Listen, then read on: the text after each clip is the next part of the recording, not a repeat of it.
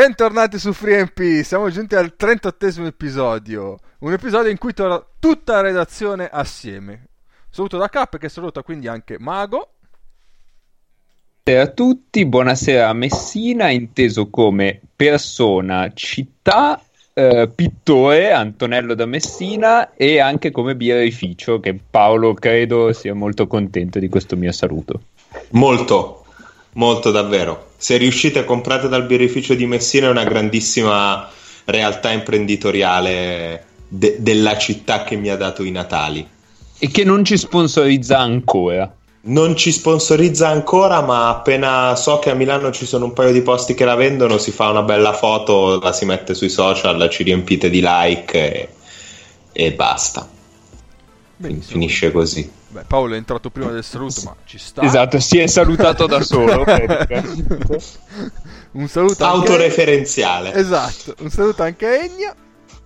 Io chiedo se però facendo le foto e tutto, poi Birra Messina ci regala le birre. Beh, Ma sì, in qualche modo ci organizziamo, Ennio, sai come funzionano le robe dalle nostre parti, poi ci aggiustiamo. Ci Quindi chiediamo, chiediamo anche noi il ripescaggio. Sì, sì, sì, chiediamo anche noi il ripescaggio, ma solo per poter registrare in uno studio più bello. Oh, ah, ok. Tutti assieme. E per ultimo, ciao, ben ritornato a Nick. Gioca bene, gioca male a Mattenbaia in nazionale, ce l'abbiamo fatta, cazzo, ragazzi, ce l'abbiamo fatta. eh sì, eh, un piccolo preambolo per uno dei prossimi argomenti della puntata. Ma io direi di iniziare subito con una super domanda. Una super domanda che ci è giunta da Giovanni. E è una cosa che probabilmente abbiamo già, di cui abbiamo già accennato più volte, però eh, chiaramente adesso andiamo anche un po' a approfondire l'argomento. Giovanni dice: Le grosse disparità economiche tra le varie squadre europee dovute a budget e stazzazioni differenti. Perché quindi non adottare sistemi di armonizzazione dei budget di queste squadre per rendere così ancora più competitiva la stagione? Forse l'Eurolega non ne ha troppo bisogno, ma mi sembra invece che in Eurocup questa discrepanza sia poi cruciale nell'andamento della competizione. Penso non ad un salary cap, e nemmeno al fair play finanziario di stampo calcistico, ma una via di mezzo che vada incontro alle esigenze del movimento, ma che possa riequilibrare un po' la situazione. Allora, la risposta lunga ce l'ha Paolo, la risposta breve te la do io, che se parifichiamo eh, più o meno i salari di tutti e i budget di tutte le squadre, il Bascogna vince 160 euro leghe di fila. e questo ai poteri forti non piace. In Senti... finale contro lo Zalgiris? Sì, probabilmente. O contro la Stella Rossa. Meglio, meglio la seconda. Non so come mai, mi suona meglio. Bascogna Stella Rossa. Si vende meglio, non lo so. Vabbè, devo darla quella lunga? Eh, eh certo. la settimana che te la prepari. Sì, in realtà sì, perché è molto interessante, è un argomento molto, molto pieno. Allora, partiamo dal presupposto che secondo me quel tipo di direzione è quella che si dovrebbe prendere, ma prima di poter prendere quella direzione devi andare ad analizzare tutte quelle che possono essere le possibili complicazioni. Complicazione numero uno, legata più diciamo a una formula un pelino più libera che sarebbe quella di fair play finanziario, tra virgolette. Il creare delle entrate che siano il quanto più possibile A uniformi o comunque controllate e paritarie per le squadre. B frequenti perché l'idea è che non debbano essere pompati fuori cap- non debbano essere pompati dentro capitali da fuori se non attraverso sponsorizzazioni e questo comporterebbe che l'Eurolega e l'Eurocup si do- dovessero organizzare in termini di, di, lega, di struttura e di unità in una maniera molto più coesa di quanto non venga fatto attualmente. Ma su questo aspetto qua ci torniamo dopo, su che cosa può voler dire in termini pratici. Da un punto di vista di salary cap, quando si parla di salary cap, dobbiamo tenere presente che il salary cap non è solo ed esclusivamente un limite di tetto di spese, ma è tutto un insieme di norme che si trovano nel contratto collettivo che determinano anche dei contratti tutto sommato fissi in termini di minimi e di massimi salariali di lunghezze di contratto e di clausole sostanzialmente per la ritenzione dei propri asset eh, banalmente per, per tagliare corto restricted free agency per, per dirne una. Tutto questo sistema qua riportato in Europa ti porta a dover fare una considerazione che se tu pareggi quello che può essere un tetto massimo di spesa, in realtà tu devi dire a quelle 3-4 squadre che sforano sopra il mirabolante tetto dei 40 milioni di budget, che è comprensivo però di tutto quanto, non soltanto del monte salari, perché c'è anche questo, non si sa realmente quanto sono i monti salari delle squadre. Quando ti dicono un budget ti, ci rientra dentro tutto, in cui il monte salari è la componente con la ma- maggiore varianza da squadra a squadra, costi fissi, bene o male.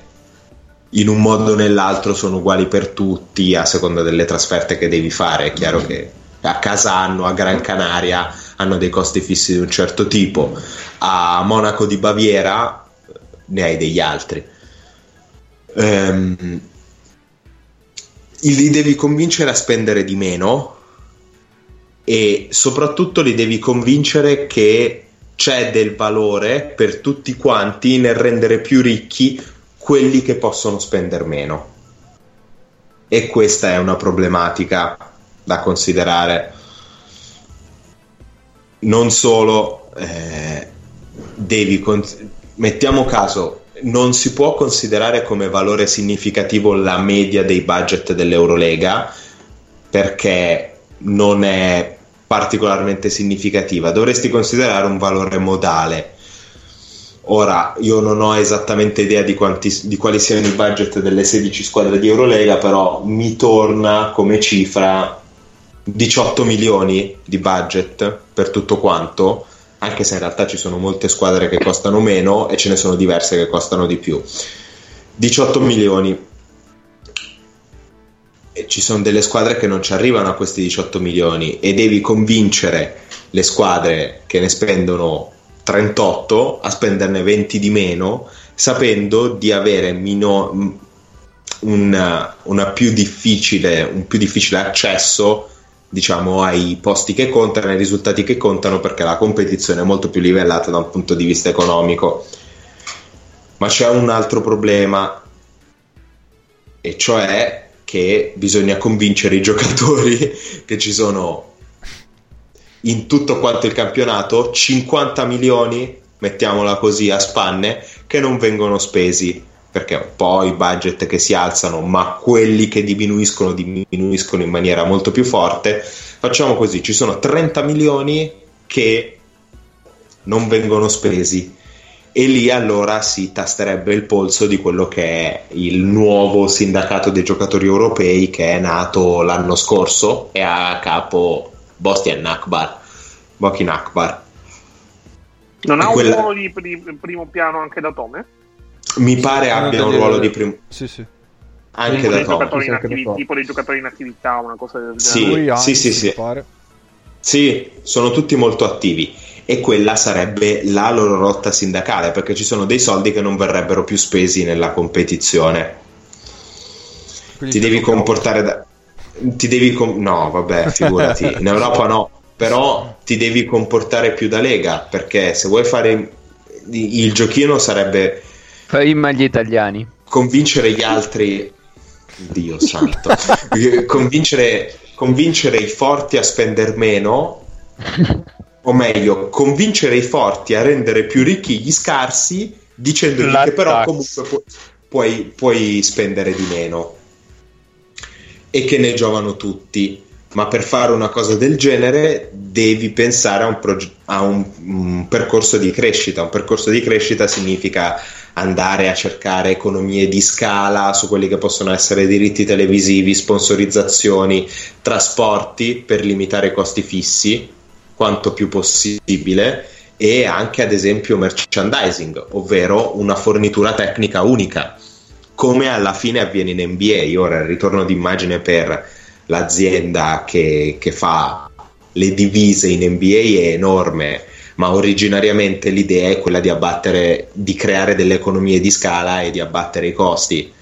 Fornitura è unica e da questo punto di vista potrebbe prenderla in quel posto o trarne un enorme vantaggio, ad esempio un'azienda come eh, Emporio Armani, se si dovesse creare una, una situazione di, eh, di, quel tipo. Però è chiaro che cercare economie di scala da quel punto di vista a, a, sarebbe estremamente importante e non solo devi pensare a una distribuzione dei guadagni o un pochino più, più equa e tutto questo considerando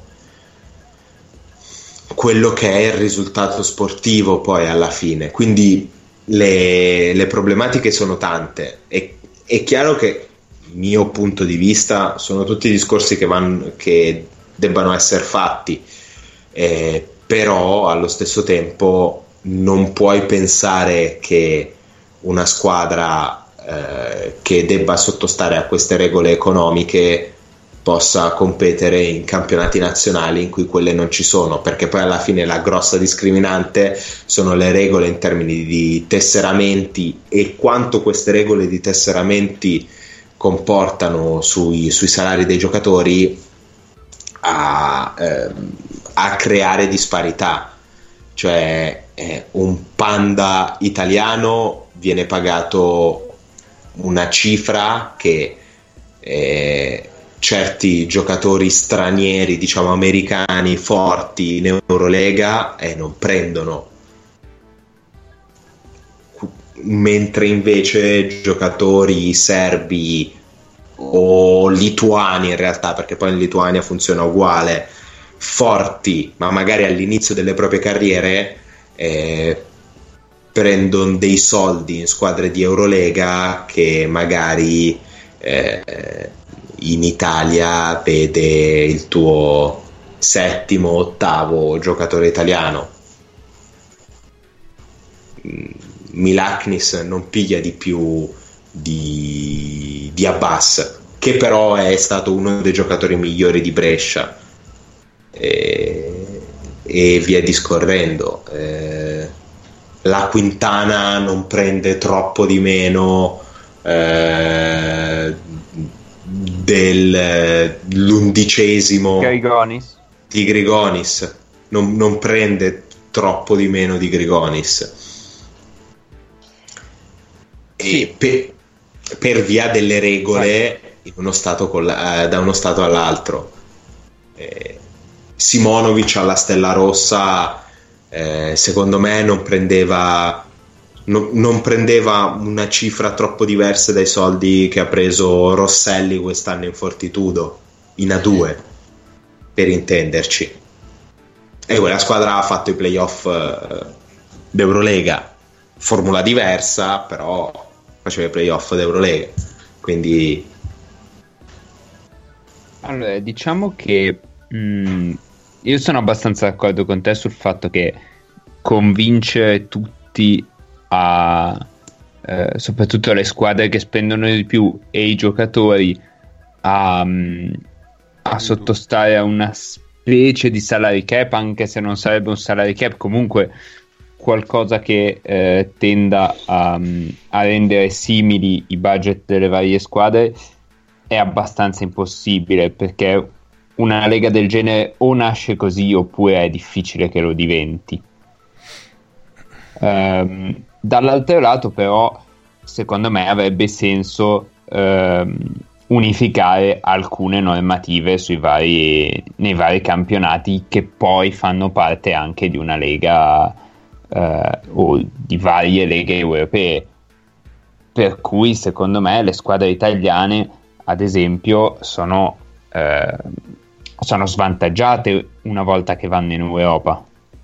C'è una squadra italiana che fa il 5 più 5, poi va in Europa ed è più corta di una omologa europea che ha speso la stessa cifra, o più corta o meno talentuosa, per i motivi che dicevi tu Paolo. Quindi secondo me quello, quello è un passo sensato perché poi competi nella stessa, nella stessa coppa, al di là del fatto che poi i campionati siano diversi. Sì, Posso? sì, Vai. certo. Secondo me eh, è un discorso molto interessante, ma mm, in realtà è una situazione che è inapplicabile non solo allo stato attuale, ma probabilmente almeno per i prossimi 10-15 anni. Quale? Se vogliamo quella di provare a fare una cosa tutta unica, centralizzata, con un Mm. sistema di quel tipo. Cioè una lega tipo NBA. Sì, secondo me già delle risposte indicative in questo senso si potrebbero avere alla fine del contratto decennale delle 11 squadre con la licenza pluriennale. Perché se a quel punto eh, quelle squadre avranno abbastanza forza da starsene da sole, che è un po' il progetto alla fine della FIBA e dell'Eurolega, perché le 11 squadre che hanno la licenza decennale, l'idea è che queste squadre che ricevono comunque una buona quantità di eh, soldi di ricavi di questo tipo da parte di Eurolega poi ci sono alcune che riescono a, a buttarle via tipo l'Olympiakos però eh, il contratto fa sì che quelle con la licenza ah, ricevono, hanno dei ricavi che sono sensibilmente maggiori rispetto a quelle che l'Eurolega la fanno solamente ogni anno perché vincono la licenza annuale tramite il loro campionato o anche la situazione di Asvel e Bayern che hanno una licenza più breve. E, finché non c'è una centralizzazione è inapplicabile questa cosa perché tutte queste squadre è vero che prevalentemente sono squadre tutte che appartengono all'Unione Europea tranne Sì. le due turche e, la, e il CESCA e il Maccabi scusate sì ovviamente E la però seconda diciamo è che la USA, sì. maggioranza, la maggioranza no io ti dico quelle le 11 Ah, ok, sì, sì, sì, sì, sì, quindi la maggioranza comunque tu nel caso in cui ti chiudessi riusciresti a fare una roba eh, con un sistema economico abbastanza centralizzato perché c'è comunque una moneta comune in cui fai, di- Sì. cui fai un discorso di partenza però l'NBA funziona perché non c'è solo la moneta in comune perché anche lì ci sono differenze tra, tra stati, tra tasse e tutto. Mm, il punto fondamentale è che ci sono troppe barriere che tu devi eh, abbattere e la prima è una barriera sportiva. Ovvero che nel momento in cui si decide di fare una cosa di questo tipo, eh, eh, le 11, le famose 11 o chi sarà sopravvissuto fi- nel 2026, quando scadrà la licenza decennale, ehm, si siederanno e diranno: Bene, che facciamo?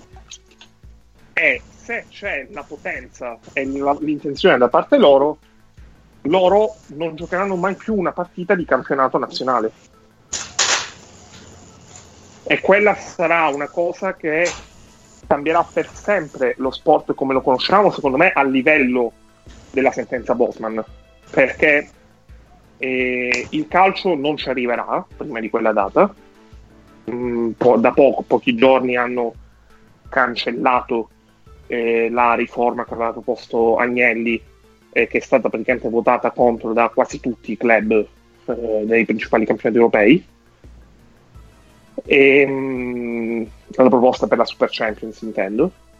Quindi il primo sport che veramente potrebbe fare una cosa di questo tipo con una, una base economica rilevante, perché alla fine il contratto che eh, IMG ha firmato con ECA è di 900 milioni di euro in 10 anni, che è un contratto enorme.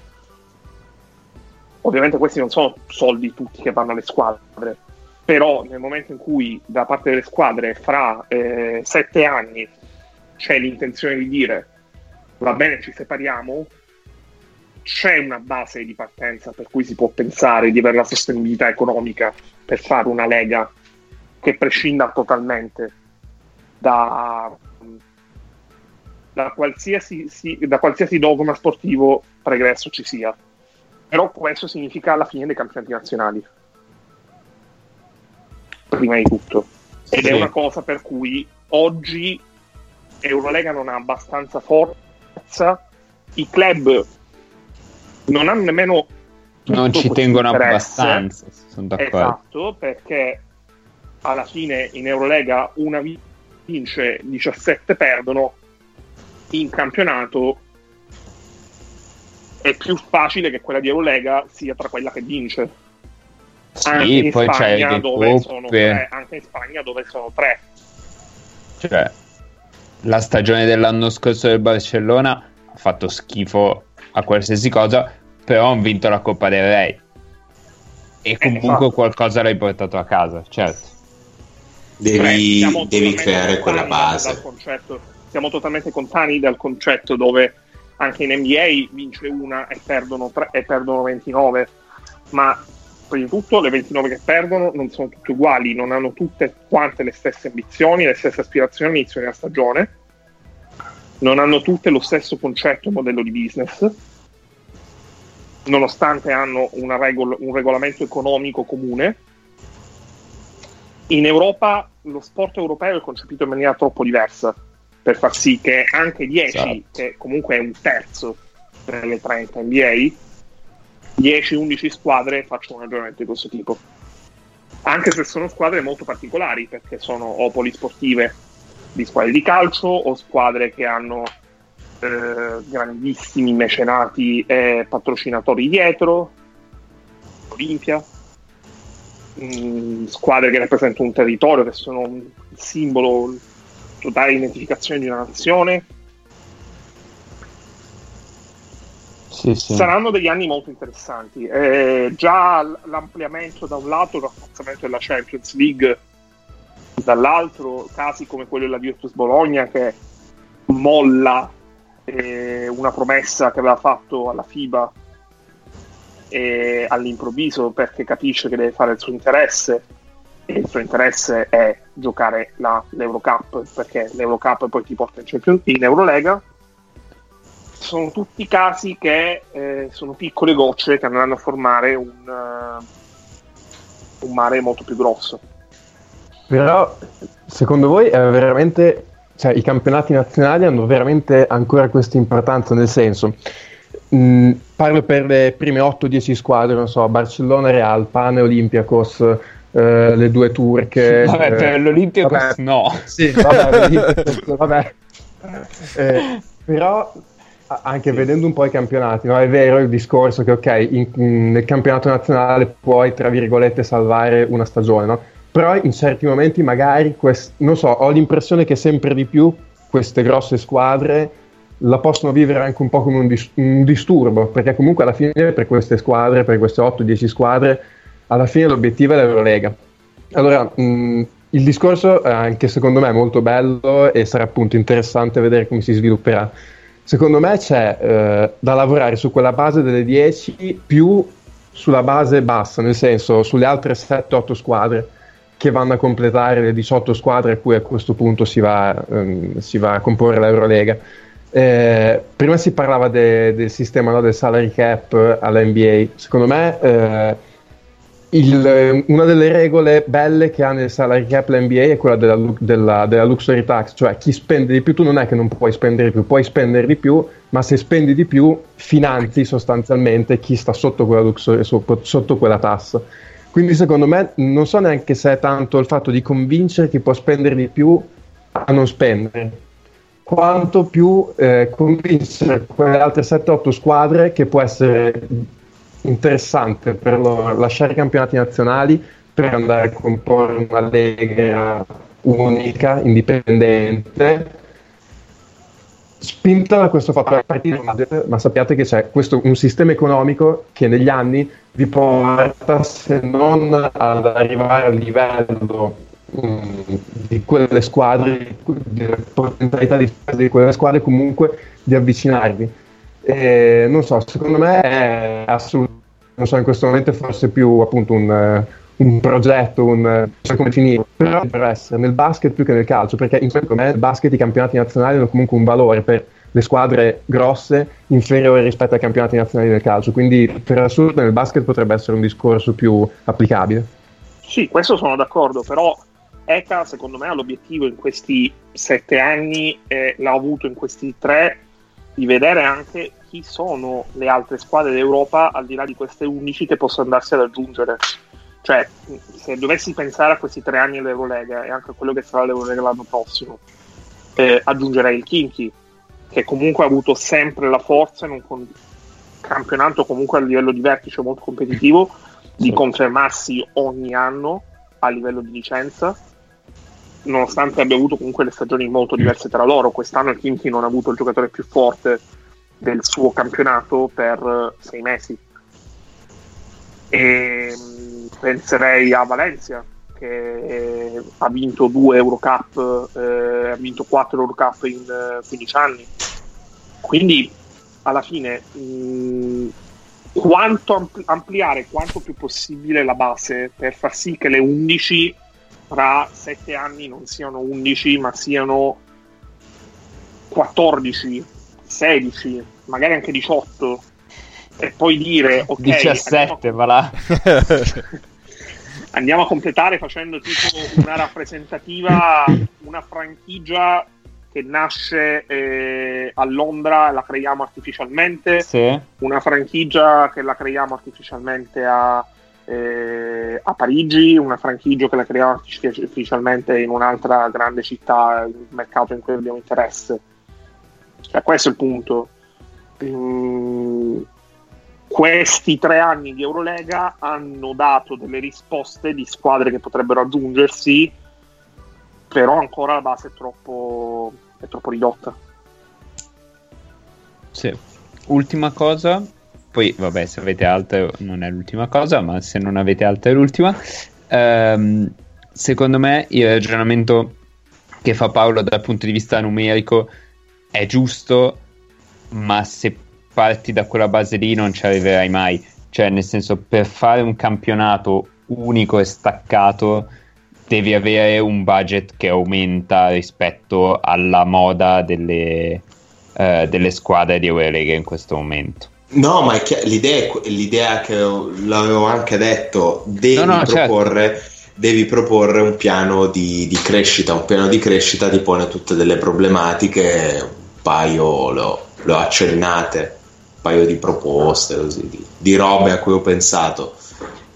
Cioè, devi, eh, deve essere qualcosa per cui n- quasi nessuno ci perde dal punto di vista economico.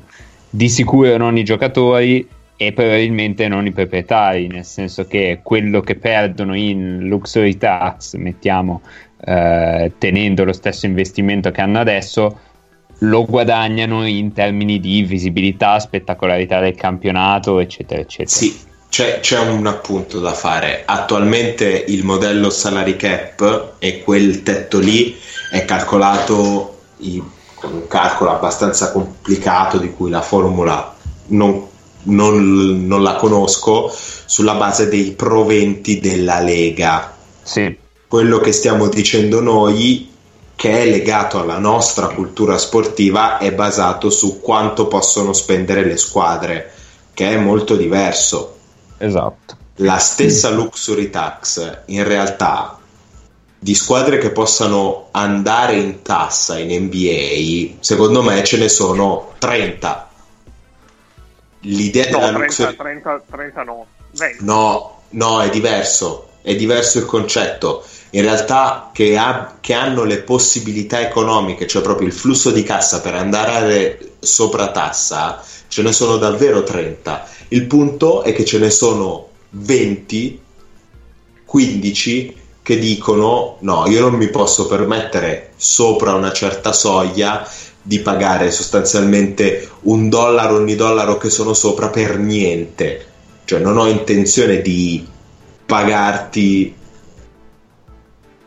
il doppio, cioè non, sì. non, vedo perché tu mi debba costare il doppio di quello che vali. È diverso il concetto. è, è molto diverso. Eh, se noi diciamo Milano ha un budget di 25 milioni, la logica è che hai raccolto per l'anno 25 milioni. Non ne hai raccolti 30 o 26 e ne hai investito uno. Avevi 25 e speso 25. È molto diverso culturalmente questa cosa qua. Perché non si è poi mai ragionato nel modo in cui ragiona l'NBA, perché sono poi proprio due culture diverse, nel senso là appunto si ragiona per creare un prodotto spettacolare che prima di tutto faccia introiti, come dicevi giustamente. Qui qui c'è il concetto romantico dello sport, no? la squadra del paesino che va in finale batte la grande squadra, cioè si, si parte da lì, la squadra, quando le squadre vanno ai playoff si dice ah, eh, quello ha speso meno budget di tutti e quindi sono i più bravi di tutti perché hanno speso meno budget di tutti, infatti il primo passaggio che andrebbe fatto per creare una lega del genere sarebbe proprio più che un cambio di cultura, un, una creazione di una lega che crei quel tipo di valore economico per cui attiri quei, il tipo di investimento che cambia questo ragionamento perché poi il problema dei campionati nazionali è quello che quasi nessun campionato nazionale in Europa ha il tipo di attrattiva economica che porta tanti grandi investitori a, crea- a, a, investire tantissimi soldi in 10, 11, 12 squadre, cioè magari ogni paese ha i suoi 3-4 eh, ricconi a seconda di chi 1, chi 3, chi 2, chi 4 che investono nelle grandi squadre, però i campionati nazionali in questo momento nessuno ha quel tipo di valore che porta tantissima gente a investire tantissimi soldi. Quindi il primo passaggio da fare sarebbe quello. Ma questo aspetto culturale, e ci pensavo stamattina nel, mentre mettevo i pezzi di, del discorso di prima, non so com'è, è due settimane che, che mi viene in mente Kino Colom, ah, il play spagnolo di Kazan. No, non, lo, non ho idea del perché, secondo me è un giocatore molto molto buono che ha tutto sommato avuto una carriera un pochino meno di alto livello di quanto non meritasse. È uscito tardi, tra, non trovando fortuna in patria. Secondo me, Kino Colom per restare a Kazan prenderà una cifra intorno ai 300.000 euro circa, che è un bello stipendio. Non è un, stiamo parlando comunque di un giocatore che sostanzialmente è un giocatore di Eurocup, eh? Eh, che ha giocato in Russia negli anni d'oro di Teodosic al CSK, che prendeva circa 10 volte tanto. Siamo tutti d'accordo nel dire che Teodosic sia un giocatore migliore in maniera netta di, eh, di Kino Colom. Ma tutte e due non difendono niente, tutte e due possono mettere un tiro dal palleggio, tutte e due sono dei buoni passatori. Ovviamente in tutti i positivi Teodosic è meglio di Colom. Ma vale 10 volte tanto? Ora, è chiaro che più si alza il livello, più ogni incremento di valore tende a costare tanto. Eh? Ok. Cioè la differenza tra un giocatore che costa 20.000 l'anno e un giocatore che costa 40.000 l'anno è, è sostanzialmente l'età. Uno dei due ha 22 anni, quell'altro ce ne ha 27, però in realtà sono, valgono uguali, per dire e, e se si alza di tanto il livello, magari un giocatore da 300.000 e un giocatore da 700.000 non sono così tanto diversi come valore, cioè quello da 700.000 è pagato è un... da Milano. Eh no, è un pochino è un pochino più forte, però è quel, po- quel pochino lì, il livello si alza talmente tanto che quel pochino costa 400.000 su questo siamo d'accordo, cioè più si alza il livello più ogni incremento costa tanto, ma la verità è che la nostra cultura è questa. Teodosic piglia 10 volte quello che prende Kino Colom e sarà due volte, tre volte a esagerare il giocatore che è Kino Colom.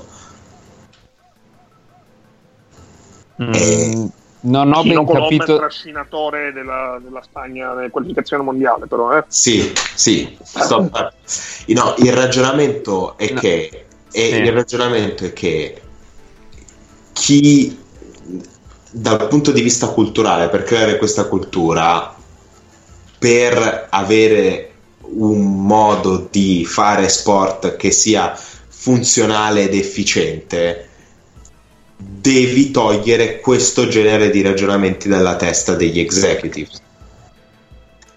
E cioè, le squadre da però, però le aspetta. squadre da 14 Sì. le, le squadre da 14 in Eurolega con tutti quanti che inseguono queste rotazioni lunghe eh, il ragionamento è questo quelli che potevano spendere dai 35 milioni in su hanno detto ma sai che c'è pigliamo due di tutto prendiamo due di tutto e si è iniziato a dire eh però effettivamente se hai la rotazione in cui i giocatori non giocano più di 26 la stagione è intensa No, è che ci sono delle squadre che hanno 12 giocatori fortissimi a roster e allora tu insegui cercando di simulare quello stesso modello.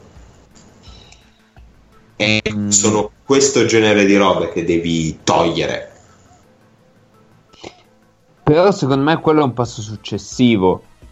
Cioè, nel senso, come fai a, a, a decidere prima che eh, Kino Colom deve essere pagato un terzo di Teodosic?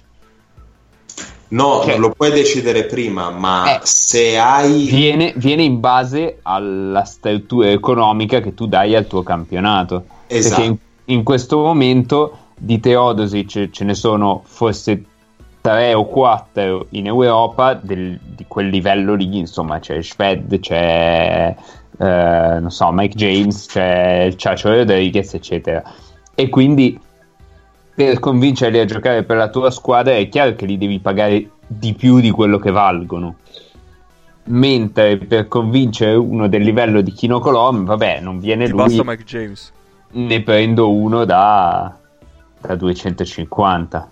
Sì, sì, no, il concetto è questo, che in questo momento si ragiona in, in questa maniera qua. Eh, ma non è che si ragiona così, è che il campionato ti impone di... Cioè, se tu provi a pagare 900.000 uno del livello di Mike James, Teodosic, eccetera, e questi ti sbattono la porta in faccia. Non lo, non sia- lo prendi mai perché c'è qualcun altro che gli eh, può dare. Che, che tu sia son- Sesca o che tu son sia d'accordo.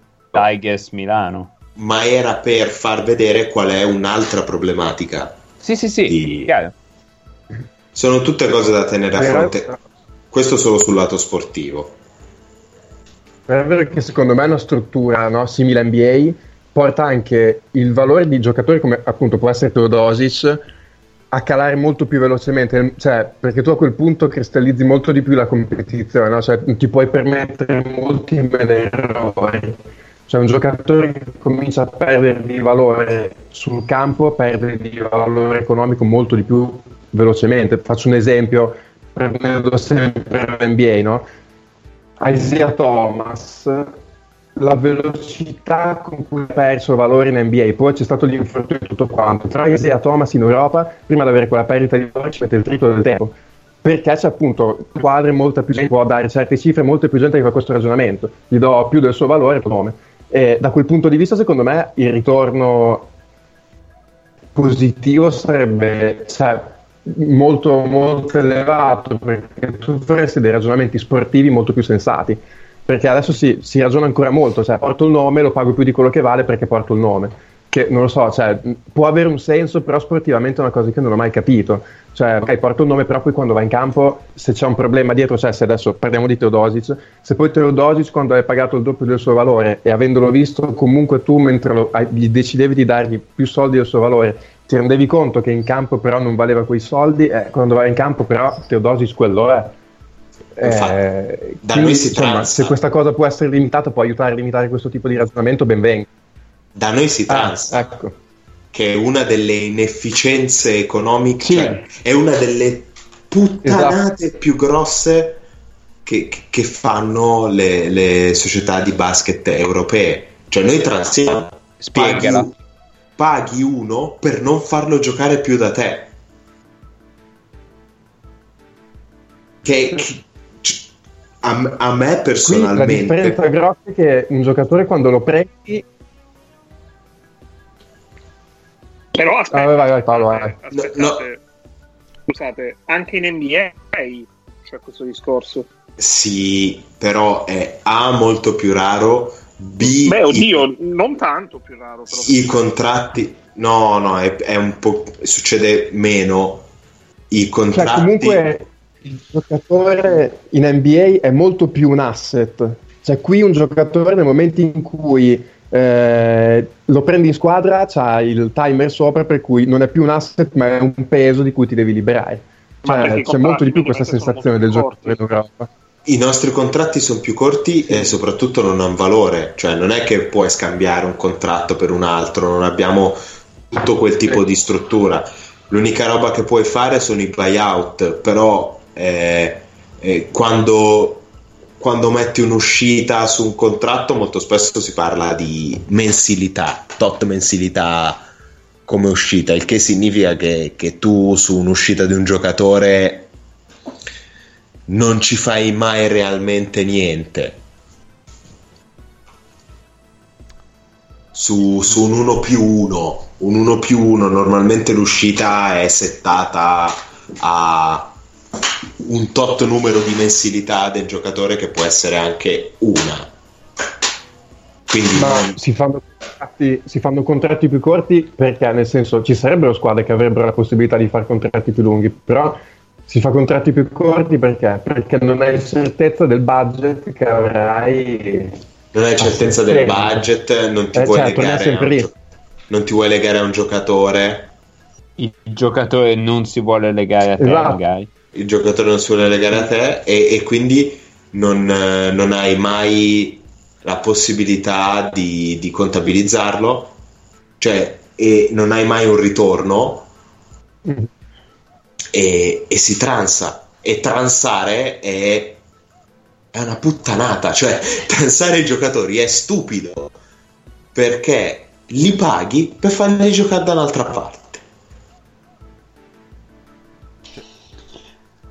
Va bene. Direi che, che ci siamo. Sì, assolutamente. Sì. Ok. Allora, il prossimo argomento invece Se siete arrivati vivi fino a qua.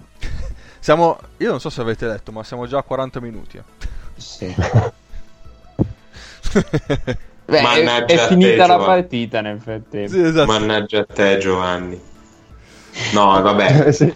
Se, se abbiamo parlato 40 minuti significa che Vabbè, non c'è l'argomento ci... da raccontare di questa partita. No, infatti. No, l'ha, l'ha vinta, l'ha vinta Danny Smith, quindi... Facciamo il nostro solito anticipazione sul futuro. eh. A Sasser ha vinto gara Sì. 2 e quindi la serie si Ha trova sull'1-1. dominato gara 2, ha dominato gara 2. Sì. Allora, il secondo argomento invece eh, era già Mm. stato un attimo eh, anticipato da Nick, eh, perché sono uscite le convocazioni della Francia, hanno selezionato 15 nomi, di questi 15 3 verranno tagliati, e quindi ecco che arriva Free and Toto, e quindi andiamo... andiamo a, a Nel vedere- senso che ci sono proprio i Toto come sigla. Africa. Da- dalla- esatto, dalla prossima alla Ah, ma, hai tolto le parole di bocca. Io stavo già pensando ad Africa. Che poi con la nazionale francese, Africa dei Toto, che già di per se Perfetta. stessa è un meme, sì, sì, sì, dai, stiamo su livelli altissimi. Sì. eh, Allora. a voi Ku Klux Klan vi fanno... Vado a elencare i 15. Poi a me Africa fa sempre in mente JD. Sì, Beh, più recente Africa dei Toto è stata messa su Aquaman. Sì, No. però lasciamo stare la versione di Africa dei Toto che hanno messo in acqua. Lasciamo stare il film di Aquaman, eh? Lasciamolo stare, guardatevelo in foto Jason Momoa perché poi quando recita mi sanguinano gli occhi. Vabbè, ma non gli si chiedeva tanto in quel film. Ehm, andiamo avanti. Facciamo, dico i 15 nomi che sono Albc, Batum, De Colo, Madonna. Fournier, Gobert, Hortel, Lobry, Lacombe, Lessort, Lube Cabot, Mbaye, Morman, Nictila, Poirier e Tupac. Ci sono state delle reazioni scomposte a vari nomi. Chi verrà tagliato? Scusate da Venezia. Perché sto guard- io ho la TV muta in questo momento, c'era l'intervista a Pozzecco, quindi io lo vedevo solo muoversi, gesticolare, sembrano sai le interviste quelle fatte in discoteca ai tizi ubriachi sotto pasticca. E sembrava esattamente una di quelle interviste lì. L'intervista Chi è il muta a presidente del partita, Consiglio? senza sentire quello che stava dicendo. Esattamente, esattamente. Eh, vecchio, grande. Gli mancavano solo gli occhiali da solo. Chi Ehm, verrà tagliato? Non dite chi sì. state pensando. Bisogna trovarne tre. E uno non deve essere lui. allora, allora, secondo me io l'ho- ho fatto il toto, il toto tagliati. Eh, secondo me viene tagliato. Cioè, allora, parto da dire come costruiscono la squadra. 5 portatori di palla, 5 esterni e 2 lunghi veri. Quindi, tre portatori di palla, ovviamente Fournier, ovviamente De Colò, ovviamente Ertel. Se l'hanno chiamato, direi che Ntilichina ci sta. E, e penso che il quinto sia il BC, anche se non- sinceramente non ne capisco il senso, perché come eh, dodicesimo mi sarei portato, eh, come dicevamo oggi, un Coseur o, o al limite Beauvoir, ecco. Anche se è, si è mezzo rotto ieri, però mi, mi sembrava avesse più senso Coseur. Però non è neanche nei 15, quindi ipotizziamo di no. Eh, poi 5 diciamo ali, quindi Batum direi abbastanza sicuro, Morman con la stagione che ha fatto abbastanza sicuro e poi si apre un po' il toto il toto boh, panchina eh, per cui io pensavo a uno solo fra la Beri e, mm, e Mbaye e sia Tupan che Luau Cabarro C'è un altro tra loro due. no tutti e due Tutte e due. tutti e due perché alla fine così hai sia Tupan che Batum che possono anche giocare da 4 se vuoi andare con, eh, con quintetti un po' più un po' più piccoli in cui Tilichina può fare il 3 e difendere sui 3 ecco. e come lunghi Gobert ovviamente e come secondo se- immagino che chi è che sta Ok, niente. Vai, vai. Vabbè, Gobert Chi è che sta Poirier. mordendo il, il- il microfono? Eh, sì, Gobert Poirier, anche perché eh, sinceramente mh, eh, Lesort non l'ho visto benissimo nella serie Malaga-Valencia, ecco. Vabbè, quindi su, sui 200 penso che non ci io siano lascio- dubbi che siano loro due. Sì, a meno che non ne vogliano portare tre, tre, ma ok, mi sì. sembra mi sembra abbastanza senza senso. Sì, sì. E sinceramente non ho capito l'esclusione, appunto, cioè il fatto di mettere al BC, ma evidentemente al BC mh, sono io convinto che non sia così forte, perché se lo vuole le- il, ehm, la Svel per fare per la prima stagione di Eurolega della sua storia, o insomma della sua storia diciamo recente con l'Eurolega a campionato unico e se con lei pensa di portarlo evidentemente c'è qualcosa che mi sfugge eh. Tra l'altro poi al BC dovrebbe firmare in realtà lo Zenith. ah sì io ero rimasta una promessa del Sì, anch'io sapevo di quella, ho letto, ho letto oggi o ieri, in realtà, e mi viene da pensare, mi viene da pensare, non, non ho la certezza, che lo Zenith gli offra più soldi per fare l'Eurocup. Vabbè, allora ci sta anche. Il che in realtà significa che ha ancora più credito di quanto non pensi tu. Sì, eh, sì, però è un giocatore che a livello di World Cup ti sposta, a differenza di quello che può fare a livello di Eurolega. Ah, beh, a livello di Eurolega ancora non lo sai. È un incognito.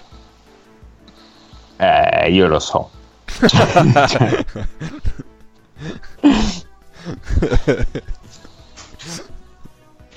eh, vabbè. Comunque allo Zenith mi sembra che abbia più senso che all'Asvel.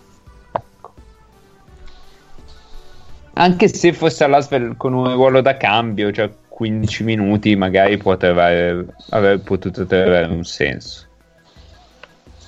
Sì, anch'io lo pensavo da cambio. Però, però sono comunque 15 minuti di palla in mano a lui fondamentalmente perché lontano dalla palla è, è come attaccare in quattro. Salutiamo la porta, Porta. di Paolo. Vabbè, Nick, ma dici perché non bisogna tagliare un Bayer? Eh, perché è il grande risultato della stagione della Virtus, cioè, le- è il sogno di tutti noi, il Bayern in C, poi vabbè, insomma, ragionando, ragionando seriamente. Vai in Cina però per è- cioè. Vabbè, in Giappone c'è già stato tre anni, Ah, esatto, ha esatto. detto che è stata un'esperienza molto formativa per lui, quindi sono chiesto a spostarsi in Cina. Eh, E, quindi no, cioè, Amatone nazionale, dodicesimo uomo spogliatoio li porta alla Coppa del Mondo, cioè, proprio è, è la- è il, il sottotitolo romantico di questo mondiale. Sì, oserei Comunque no, adesso, minuto di mm, qualità. Probabilmente vedendo i 15 giocatori. Eh, sì, esatto. La- come il quarto d'ora di granata, lì c'è il minuto di Imbaie.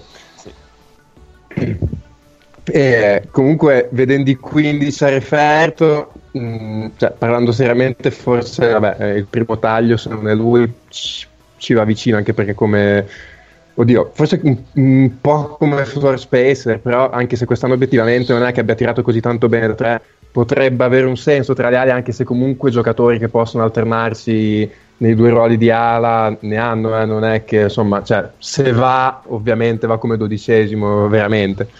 Eh, insomma, io spero, spero veramente di vederlo in Cina, ma mi rendo conto che, che è molto dura. Povero. Ok. Va bene, abbiamo altro Ma dove va l'anno prossimo un Bayer? in Cina, in Cina. In Cina. Ah, questa è una bella domanda. si trova bene là e va. In questo momento tutti i giocatori della Virtus di quest'anno che sono in uscita non, non c'è veramente mezza idea di dove possano finire. Lui ha, ha avuto Mbaye ha avuto la fortuna forse che potrebbe aiutarlo ad aver finito abbastanza bene l'anno. Nel senso, l'ultimo mese ha giocato abbastanza bene, ha fatto le Final Four di Champions League, specialmente la finale molto bene, quello magari lo può un po' aiutare. Poi credo che quest'anno si sia visto, cioè tra l'anno scorso e quest'anno si sia visto quello che sia diciamo, il suo livello in termini europei, che è una alta Champion- medio-alta Champions League. Forse un giocatore che comunque insomma, in una squadra con un determinato roster anche in Eurocup probabilmente non sfigura, però ecco, insomma, mi sembra che quest'anno, dopo l'anno scorso a Milano, abbia ulteriormente confermato che non è un giocatore che può puntare all'Eurolega. Poi non lo so, è mai dire mai, però mi sembra che non abbia, non, non abbia il taglio per fare quel, quel tipo di competizione. Sì, sì. Va bene. È molto scortese l'esclusione di Westerman. Basta. Eh, Con, A me- con, con tutto quello che ha fatto per, per rendere grande questo paese. Ma così per squadra. farci del male? È? eh, Nick sei saltato. Eh, Cioè, a me sei Cioè, saltato. quindi questi dai 15 lasciano fuori una... Ah, sono saltato. Eh, ok. se- ne- stai saltando con, con una certa regolarità. Co- Come se stessi preparando un meeting di saltinati. Comunque sì, hanno tolto West- Westerman, cuori andate in, avanti, gra- andate avanti.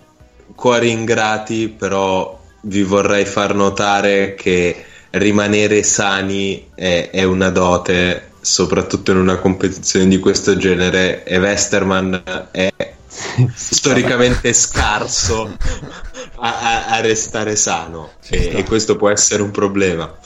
Sì. Se hai, Eh. abbondan- se hai abbondanza dici beh va, pazienza, grazie Leo, però E invece Ennio, cos'è che stavi dicendo? A me pare una squadra con cui con lei si prende tanti bei rischi. Perché ha fatto una squadra di nomi anche abbastanza giovane.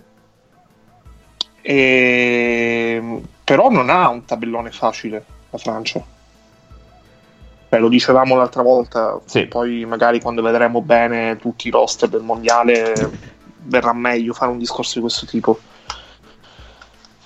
Però forse non lo so, cioè, sicuramente avrà ragione lui, ma mi stupisce il fatto di non essere andato tanto su più giocatori di Eurolega, più giocatori esperti. eh, in, in cammino che comunque il primo girone non è facile perché almeno due partite su tre sono belle impegnative il secondo girone hai chi esce da Lituania, Canada, Australia. Partite facili questi rischiano di giocarne una forse che è la Giordania. Poi basta. Quindi una squadra più esperta più sul- mi avrebbe dato più la fiducia di una squadra dal pezzo sin da subito. Poi magari questi vincono l'argento e bravo con lei. Però non lo so non mi ispira tantissimo Um, scopre ora che Cos'è ha detto, cioè si è, si è autoescluso. Ha detto che, che è un po' cotto eh ma Bobois in stagione. Bobois non lo so. Bobois non, Magari ha eh, detto anche lui. eh. non lo so. Ma non ha neanche giocato tanto Bobois. Cioè, bo- Boh. Buovo. Bobois, esatto. Vabbè, questo si candida per il titolo, eh. Eh, sì. Bobois. Ma ha scritto come boh. Bobois, certo, certo. Eh, andiamo avanti. Andiamo avanti.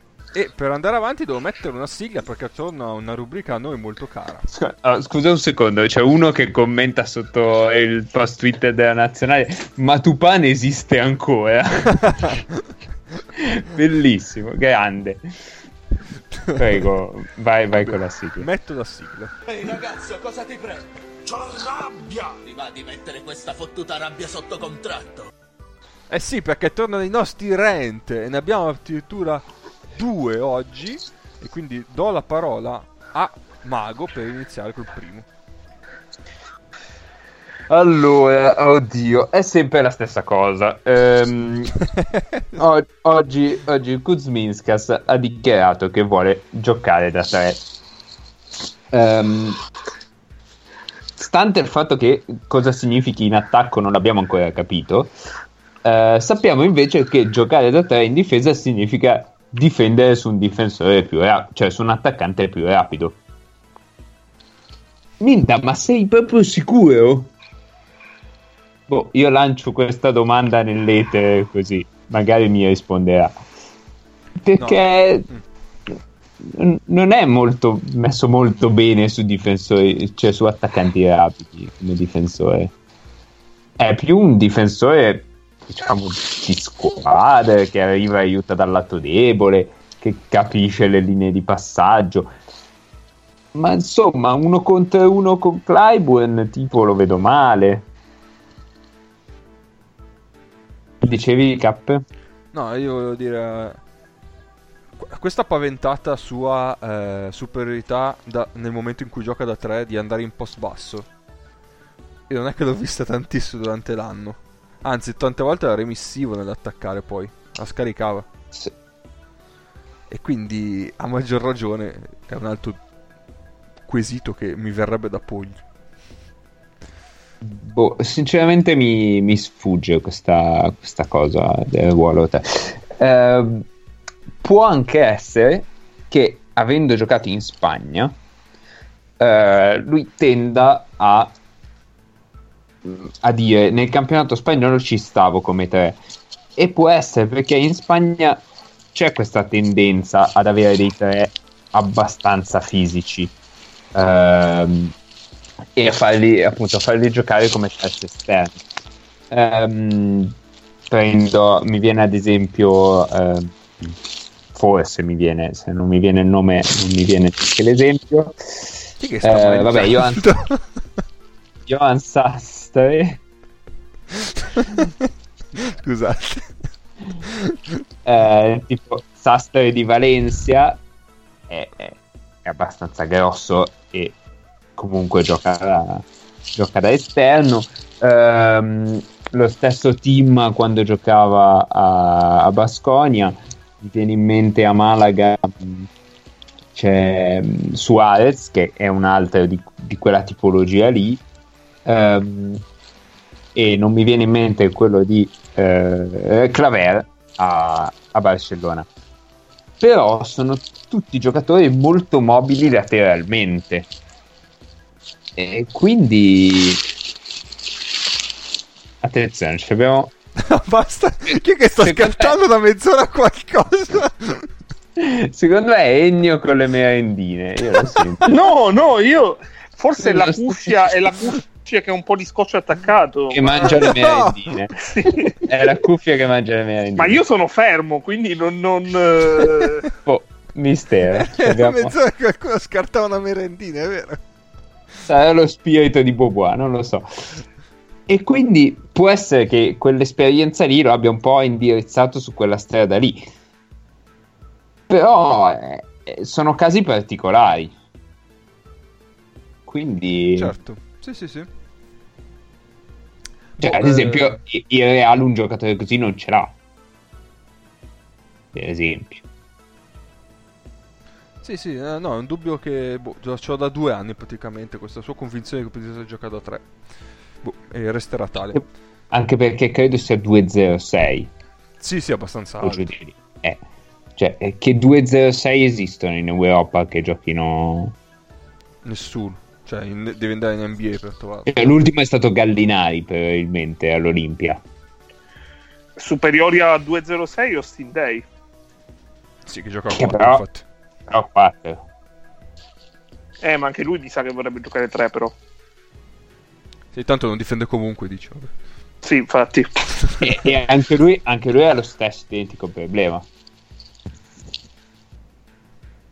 Eh, Beh, infatti un giocatore con le mani di Austin Day è, è due anni che fa la Champions League. Eh, Cioè. Yep. Va bene, basta. Sì. Eh, ma l'anno Prossimo prossimo farà l'Eurocup, quindi... E si vedrà. Prossimo rent per Egno. Eh, il mio in realtà non è un vero e proprio rent, anche se è una bella scusa per mettere la sigla.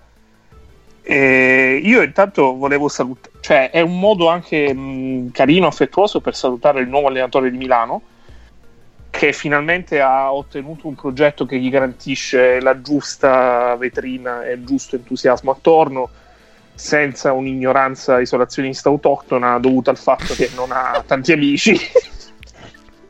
Sì. Però volevo provare a farlo senza ridere. Eh, invece, Vado Eh. a prendermi un'altra birra. State fermi, state fermi, che non mi voglio perdere niente. Che, che non lo so, mettiamo la pubblicità. No, no, vabbè. fate il Met- cazzo che vi pare, tanto sono a due passi mettiamo l'inno dell'Efes. No, dopo, dopo. No, sono a due passi dal frigorifero, dai. Quindi eh, non so quanti amici avesse eh, prima di tornare in Italia il nuovo allenatore dell'Olimpia Milano, però eh, a Milano se ne è fatti tanti anche tenendo conto di chi ha sostituito. E... Detto ciò, eh, detto che eh, la scelta di Messina è una scelta sicuramente molto interessante, di cui parleremo probabilmente giusto quel miliardo di volte, considerato il fatto che Messina sarà presentato settimana prossima, si è annunciato solo il suo nome, non si è annunciato la- il nome di un general manager, non si è annunciato il nome di un vice allenatore, non si è annunciato nessun altro nome, si sa solamente chi va via, perché praticamente se si va sulla sezione Olimpia Milano su Sportando, eh, ogni due ore c'è la notizia di uno che se ne va, perché un po' è Cancellieri, un po' è Danesi, un po' è eh, Rossini, tutti i vari altri. Ovviamente oggi titoloni su tutti i possibili giocatori accostati a Milano, che io vorrei ricordare in questo momento hai sotto contratto i seguenti atleti. Mike James, Nemanja Nedovic, Vladimir Mitsov, James Nannali, Jeff Brooks, Caleb Tarceschi, Arturas Gudaitis, Andrea Cinciarini, che Mitsov e Cinciarini hanno praticamente un contratto che è rinnovato abbastanza Sì. che ufficiosamente è stato annunciato, Simone Fontecchio, Christian Burns e Amedeo Della Valle. Ora, tenendo conto che non credo che l'arrivo di Messina significhi che Milano prenderà 87 giocatori, leggere di se- 200 indiscrezioni ogni secondo su tutti i tipi di giocatori quando ancora non c'è stata una dichiarazione ufficiale di Messina perché lo stesso comunicato stampa dell'Olimpia non ha riportato dichiarazioni di Messina. Non c'è stata un'intervista rilasciata da Messina a nessuno. Non c'è stato niente e leggere tutti i voli pindarici di gente che ha completamente cannato la trattativa di Messina, prima parlando di un allenatore confermato, poi associando altri nomi, poi mettendoci in mezzo eh, sì, Messina sì, ma Messina arriva solo come allenatore perché tanto arriva Gherardini, poi arriva Gherardini con Coldebella, poi arriva tutto il mondo.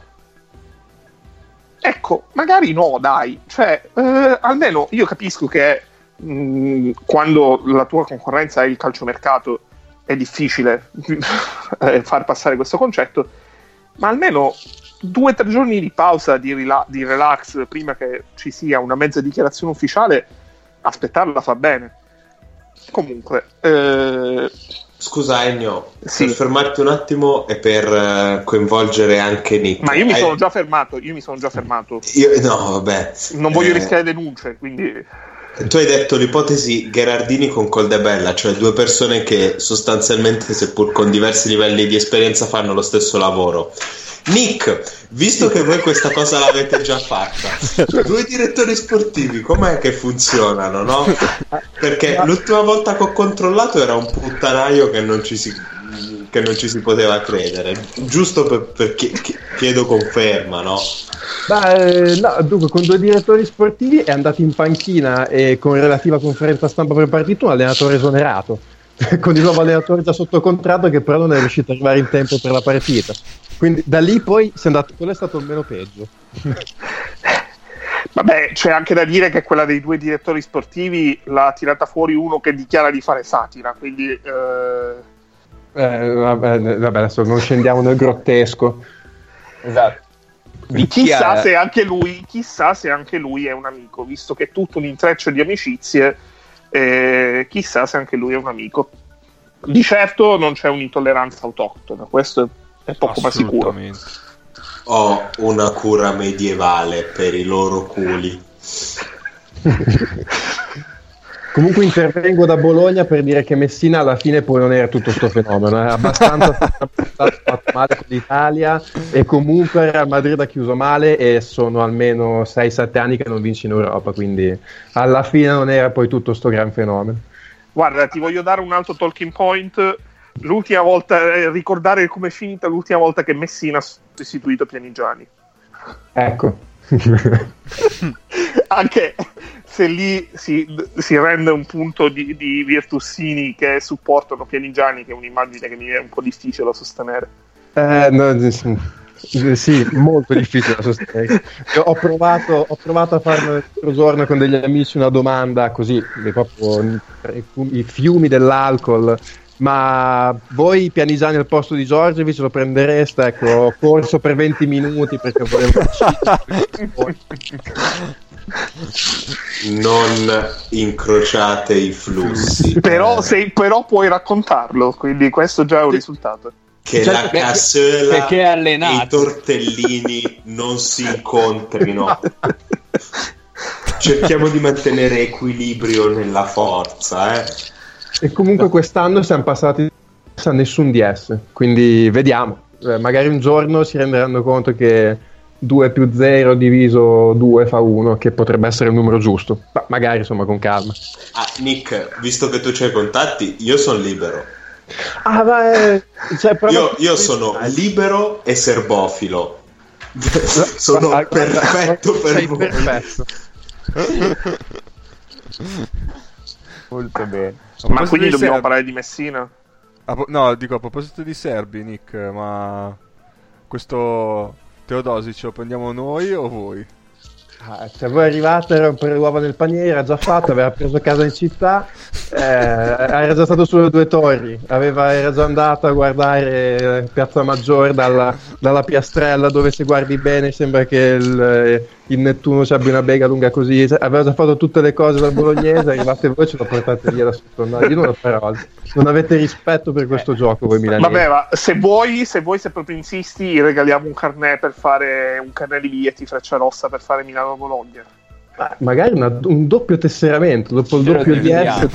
DS. questo, questo spunto per aprire l'angolo che l'altra volta abbiamo eh, passato oltre perché non c'era tempo. Ah, È giunto il momento di, di aprire l'angolo mercataro. Oh. Yes. Io ho finito, ho finito la seconda birra, ho bevuto il mio whisky, ma so che non è abbastanza per poter sopravvivere a questa parte della puntata. Se sentite un rantolo di dolore, sono io. Perché come Allora. molti... Eh, no, Sì. vuoi andare tu, Mago? No, io volevo, eh, pre- partendo dall'angolo mercatario, dire un paio di cose su, su quello che ha detto Ennio. Cioè, allora, primo, se dovete dare esclusive di mercato, prima di tutto non datele con giudizi volutamente erronei, irreali, paradossali, s- sarcastici e farseschi, banalmente ironici, perché poi non vi potete lamentare se nessuno prende per serio quello che dite e non cita la fonte perché nel senso se la fonte è irreale eh, ci sta che non venga citata Io non Eh. cito Crozza se il governo cade e Crozza ha detto in un suo monologo Esatto. esatto esatto e Crozza direi che insomma fa anche un po' più ridere di quello che poi però quello è soggettivo assolutamente Ehm, e, e poi se, se potete dateli in italiano perché se iniziate a fare tipo tre soprannomi uno concatenato all'altro il risultato è che non si capisce un cazzo. E quindi viene fuori che, non lo so, un massone arriva nell'Olimpia Milano dove però ci sono già quelli del Ku Klux Klan e quindi poi inseguono Django. E, cioè, ragazzi, non si capisce. Cioè, banalmente uno legge e non capisce cosa c'è scritto, quindi è difficile anche poi citare perché è, è complesso. Se, se volete parliamo seriamente un attimo di Messina. Vado. Sì, prima di passare all'angolo quello stronzo. Beh, tanto, tanto è già angolo mercatale. Eh, dunque, la- secondo me la cosa più importante è che ehm, Pianigiani fin da subito è stato un allenatore diciamo legittimato dalla società ma delegittimato da tutto quello che aveva intorno per cui eh, nel momento in cui Pianigiani eh, avesse scazzato con uno qualsiasi dei giocatori banalmente perché lui gli dice di fare una cosa su pick and roll e quello non la fa ehm, Cosa che primo- non è successa, eh, no. così Questa è, stagione, no. Così. Eh, allora, è un giudizio volutamente erroneo, irreale, paradossale, sarcastico e farsesto. Eh, quindi, quello invece che porta Messina, al di là della competenza tecnica e tutto quanto, è di essere eh, completamente legittimato dal punto di vista della società, anche per il doppio ruolo, che poi è un doppio ruolo per modo di dire, che, ehm, che ha. Quindi, nel momento in cui tratti con giocatori che ha- hanno dei limiti caratteriali, mettiamola così, eh, il coach ha un, eh, diciamo, ha un potere maggiore, ha un potere contrattuale maggiore. Quindi tu non fai quella roba lì, scazziamo e se ne va via il giocatore, che non è bello perché comunque eh, devi pagare e devi prenderne un altro, va benissimo, però magari è più facile che tu convinca certi giocatori a fare certe cose durante la partita. Cioè, mi viene in mente Obradovic, Obradovic se fosse stato delegittimato, col cazzo che Bobby Dixon difende così, col cazzo che Nanna li difendeva così, eccetera, eccetera, eccetera. Kalinic probabilmente difende così lo stesso, cioè difende così anche se viene allenato da, mm, non lo so, Sander Gamba in questo momento. Eh. Sì, in Annali abbiamo gli esempi posto adesso, quindi per, ca- per far capire è- la differenza. Esatto. È, è evidente che Messina è il centro del progetto e quindi si fa quello che dice lui, almeno da quello che vedo io in questo momento. Più legittimato di così non è possibile. Ecco, leggi- sul, sul termine, sulla legittimazione che ha, non ne abbiamo, non abbiamo dubbi. Vi, farei, vi ricorderei come tutti, con l'esclusione appunto di Pianigiani, gli allenatori degli ultimi dieci anni dell'Olimpia siano arrivati in pompa magna a Milano, salvo poi essere trattati come dei semi-infermi mentali. E stiamo parlando di menti di pallacanestro brillanti. In ogni caso, detto questo, Eh, Banchini, nel no, senso Banchi che sì. No, banchi, banchi molto più di altri, dai. No, Ah. nel senso, nel senso che è arrivato anche lui come ex senese e quindi già la piazza ce l'aveva con lui. Sì, ah sì, eh, quello no. sì. No, il primo anno non ce l'aveva nessuno con lui. Poi è diventato l'ex senese il secondo anno, ma così siamo capaci tutti. Detto No, Prima questo, che vincesse sì e quando è iniziato a non andare tutto bene sì di nuovo, in mezzo no. Però Banchi l'ha aiutato l'Eurolega del primo anno. Eh. Esatto, sì sì sì. Ma Ma questo, prima, prima che raggiungesse quei risultati in Eurolega non era...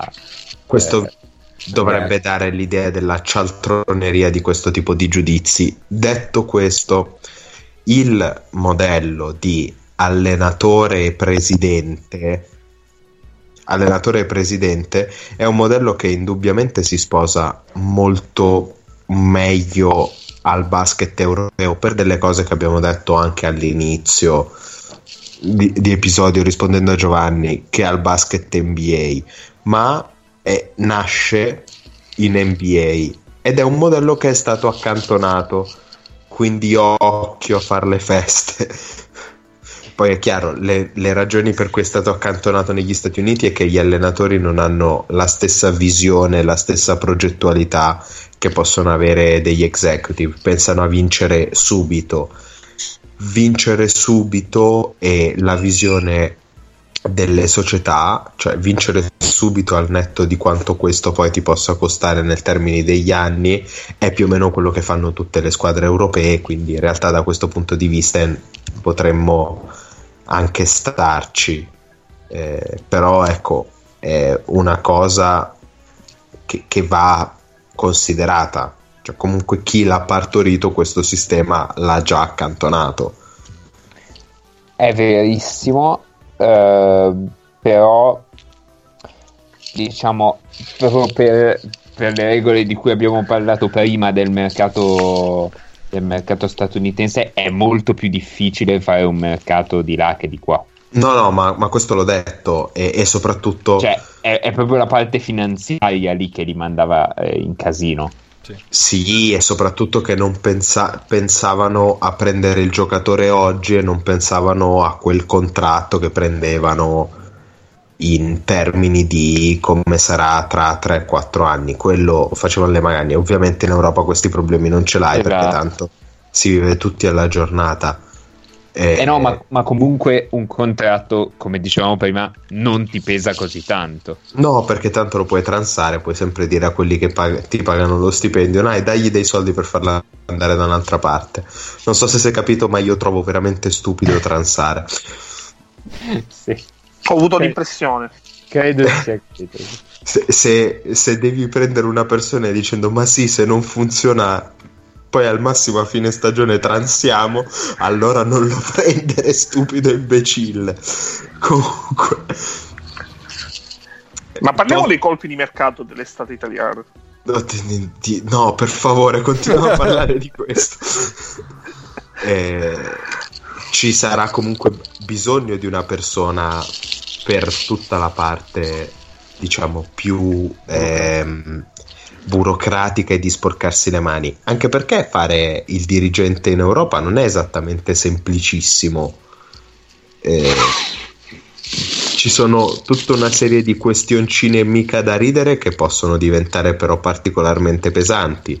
Se devi prendere un americano devi pensare al visto e il visto può diventare un'enorme rottura di scatole.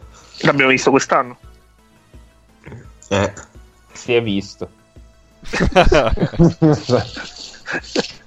Questa è facile, facile. sì, eh. facile. Eh, però. Quasi offensiva. eh, no, no, no, è decisamente offensiva. Su questo stai sicuro, stai sereno. E, e quindi bisognerà anche vedere chi sono queste persone, anche perché devi prendere una persona che si occupi proprio di sporcarsi le mani da quel punto di vista, ma quella persona là comunque è una persona con una personalità, un giudizio e un certo tipo di visione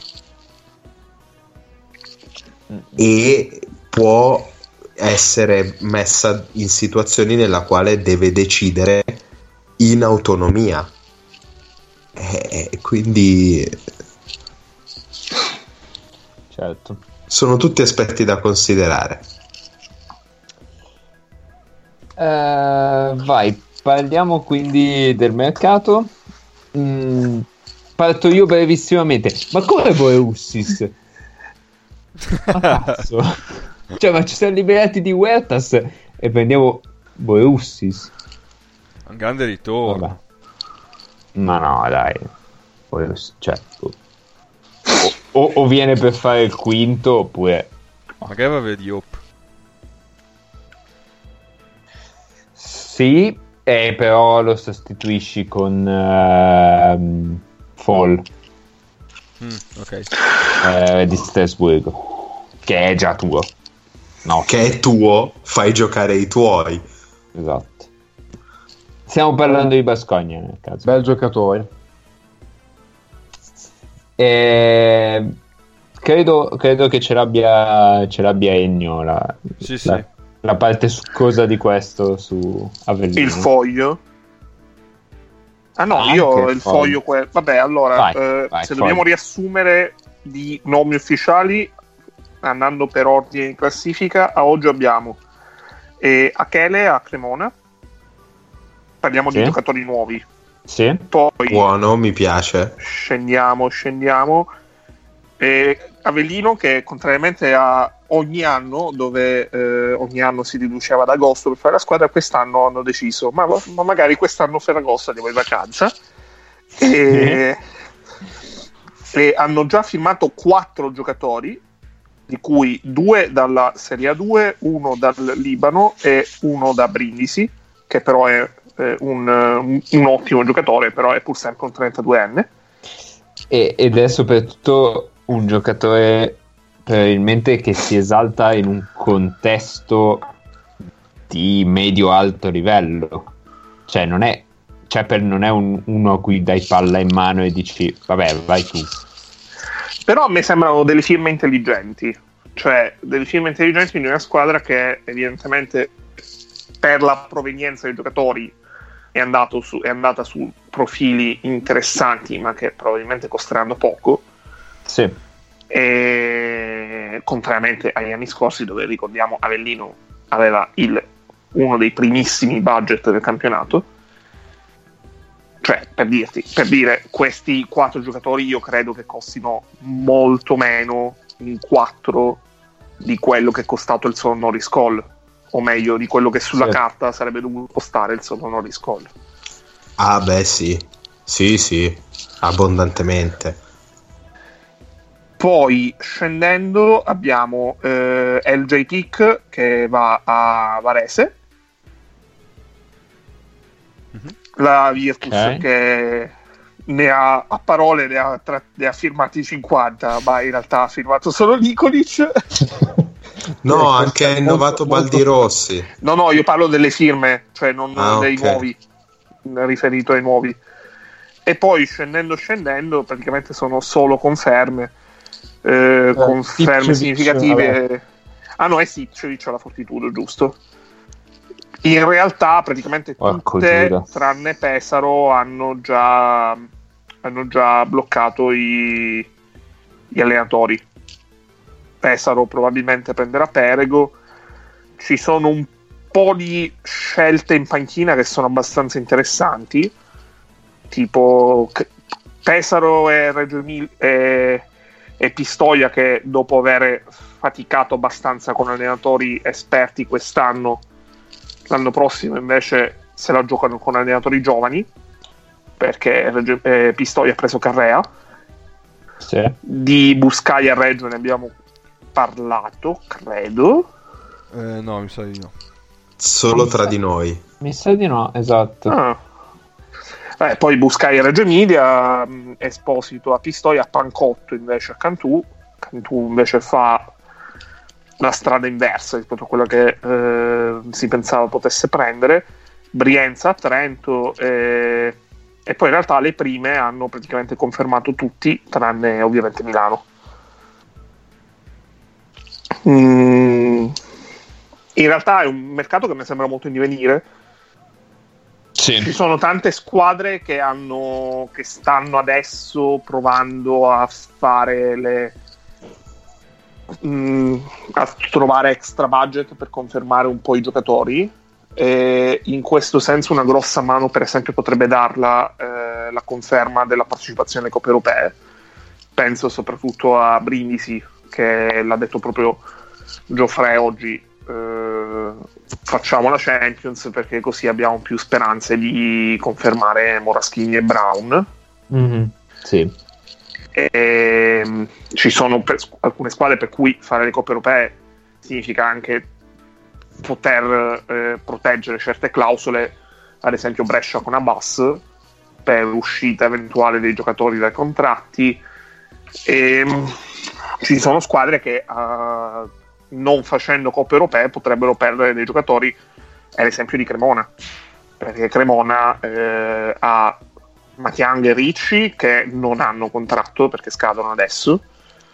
Crawford che in teoria ha un'opzione da cui però probabilmente uscirà e già sono comunque tre giocatori, forse i tre giocatori più determinanti di questa stagione se si guarda l'intera stagione perché Ricci inizio Eh, stagione è sì. stato fondamentale per la Manoli e poi loro mh, ancora non sanno che cosa vuole fare Diner.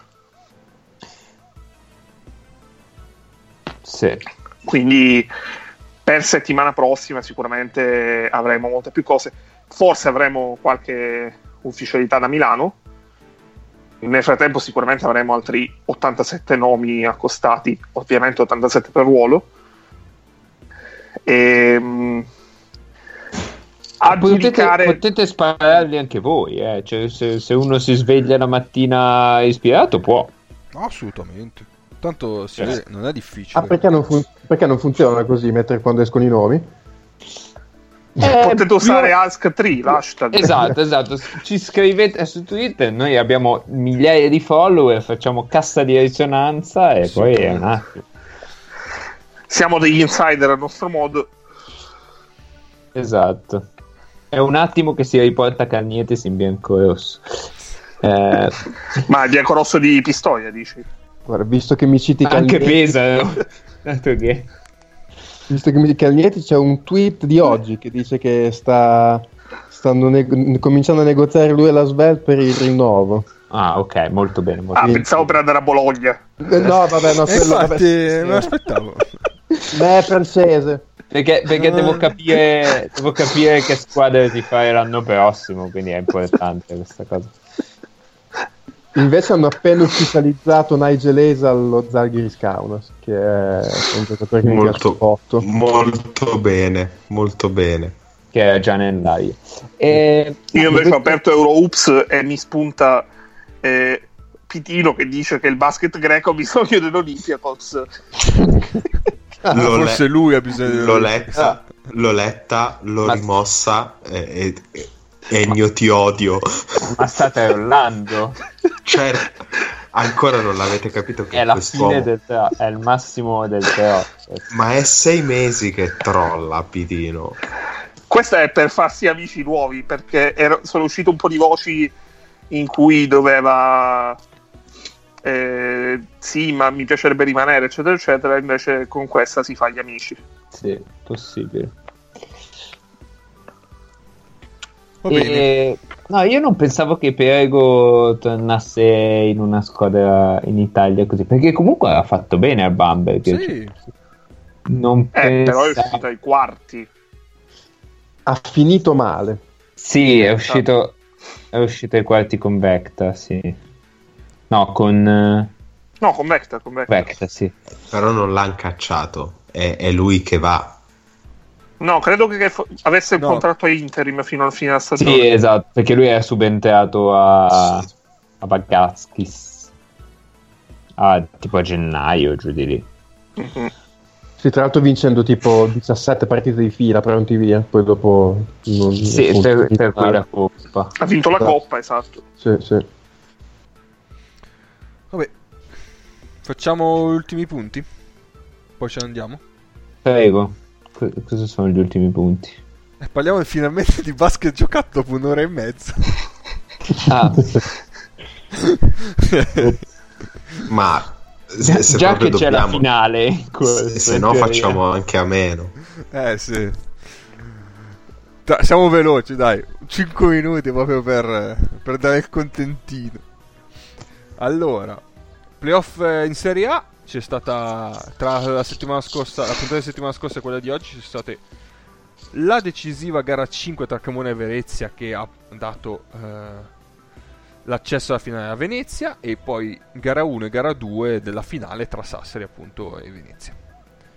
Quindi chi si vuole lanciare per primo? Mm, Posso? Vai. Prego.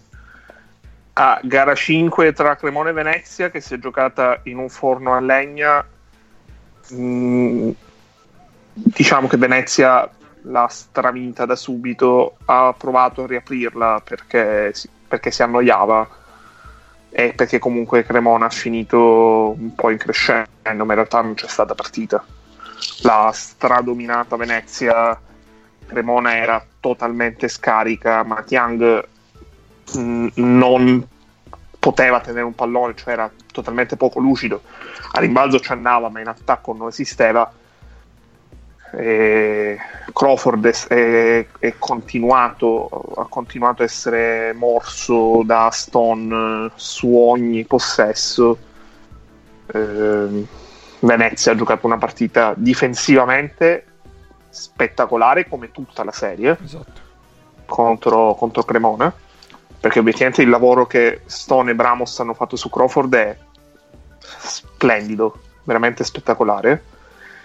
In attacco eh, io ho sempre avuto l'impressione in questi playoff e soprattutto nelle volte in cui anche li ho visti dal vivo di Venezia come una squadra che gioca molto male per quello che potrebbe essere eh, quelle che potrebbero essere le sue possibilità, le sue potenzialità tenendo conto del roster e del livello di giocatori che ha a disposizione, che però è in grado di, ehm, allo stesso tempo, di eseguire in certi momenti importanti della partita ehm, in maniera molto semplice e di costruire dei tiri in maniera abbastanza pulita, specialmente se riesce a tirare nei primi secondi di azione.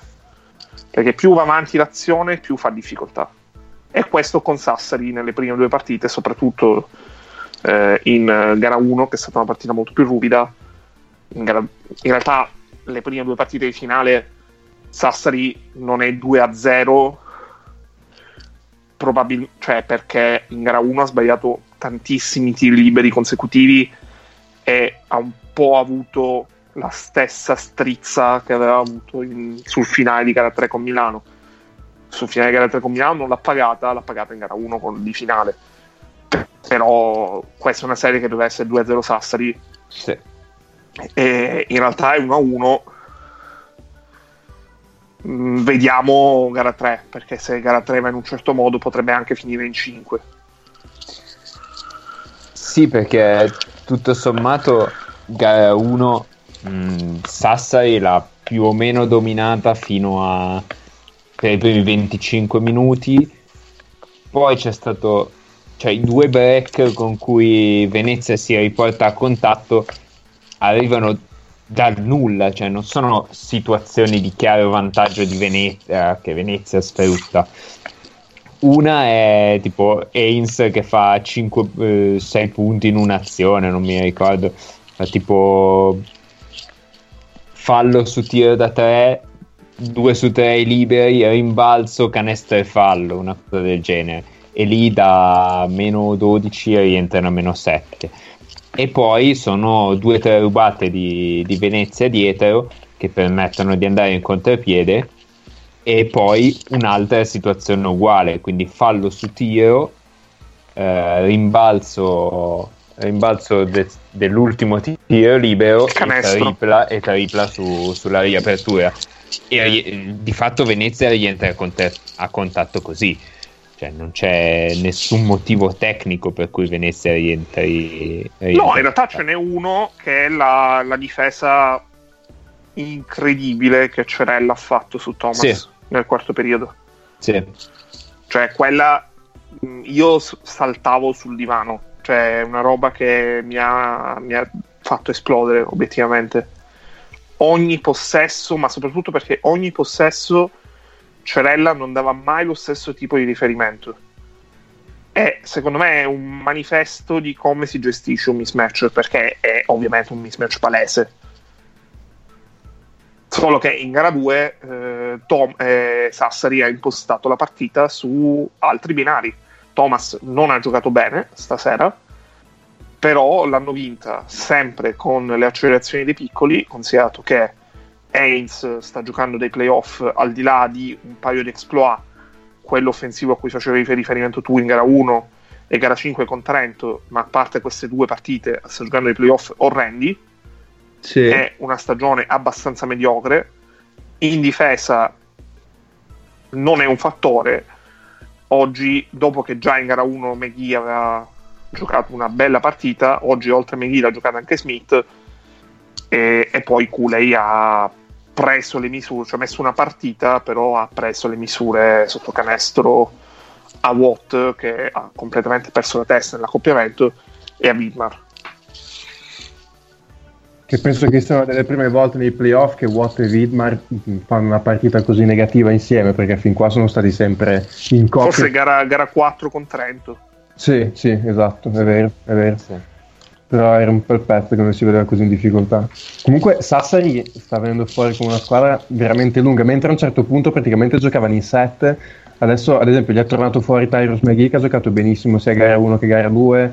eh, stanno trovando, mentre invece magari sono calati in queste due partite Spisso e Gentile che li avevano un po' trascinati in semifinale. Insomma, ha giocato bene Smith stasera, insomma, stanno ha, ha fatto anche 4 minuti che insomma neanche Mala- Malvagi magro che è fuori dalle rotazioni da una vita. Cioè, insomma stanno trovando mh, rotazioni e minuti importanti anche un po' in fondo in fondo alla panchina che magari non pensavano più di avere perché obiettivamente nel momento proprio più alto della loro striscia giocavano veramente in set.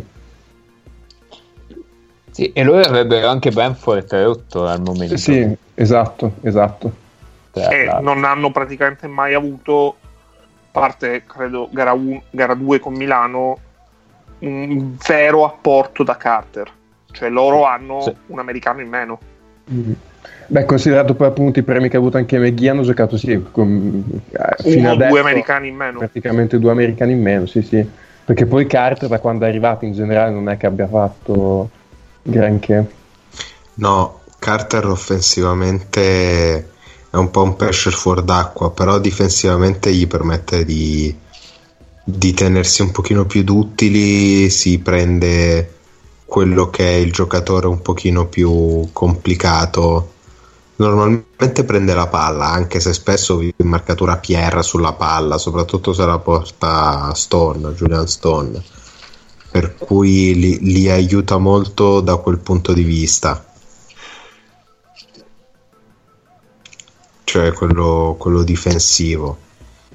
Io su Julian Stone eh, non so cosa pensare, cioè è un difensore meraviglioso, perché obiettivamente, come dicevi prima, Ennio cioè, ha annullato Crawford in semifinale, però in certi momenti in attacco veramente non sai dove metterlo. Cioè è un giocatore troppo battezzabile, che non, so, non, non capisco quanto il suo no, impatto enorme in difesa, però le sue difficoltà in attacco, cioè alla fine fai un netto, è un positivo, un negativo, è un giocatore veramente difficile da, da, da inquadrare. Io ho una comparison perfetta per lui che è Andre Robertson di Oklahoma City. Eh, vero. Ovviamente con le proporzioni. O- cioè ovviamente vivo. forse è un tiratore. Sì, sì. Stone forse è un tiratore leggermente migliore, ma soprattutto per un discorso di tiri liberi, perché Robertson tira 40 ai tiri liberi. Madonna, E- che dolore che mi dai.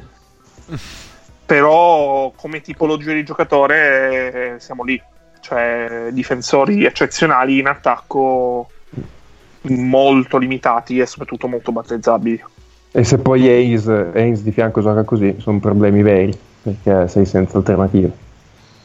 Ma Haynes eh, parte in quintetto perché è capitano, Mm, ma è due mesi abbondanti che De Nicolao gioca molto meglio. sì, E stasera hanno ri- rispolverato perfino Giuri. sì, a Biliga ha giocato stasera, ha tirato l'ha provate tutte di Raffaele stasera. Va bene. Vogliamo parlare due minuti due della Turchia? Ah, se volete... So- solo un pretesto anche per mettere... Solo per la sigla. Esatto. Che vado prontamente a mettere.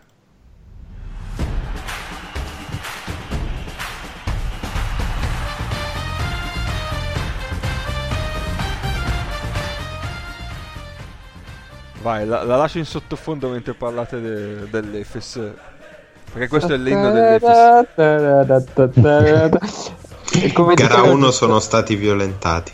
Come sì. diceva giustamente Nick, perché mettono la musica dei Dothraki durante i time out? E invece no, è l'inno ufficiale dell'Efes. È bellissimo. È una scoperta incredibile di Mago che ci è arrivato di sola intuizione sentendo in mezzo a quei, a quegli urli vichinghi la parola Efes. Ha scoperto di Sì. sua iniziativa che era l'inno dell'Efes questo. Dopo, dopo che Shazam mi ha abbandonato letteralmente sull'inno dell'Efes, neanche, neanche le multinazionali possono. Ma mm, invece YouTube ce l'aveva. Beh, ehm, la serie è stata abbastanza strana fino adesso, eh, perché comunque gara 1 il Fener ha massacrato l'Efes, ma era una partita dove l'Efes giocava senza Motum, Bobois e Anderson, se non sbaglio. Il Fener gli mancavano da Tome Veseli. E il Fener ha è stato avanti bene nel primo tempo, poi ha letteralmente distrutto l'Efes nel terzo quarto, mi pare che sia finito 20 a 4.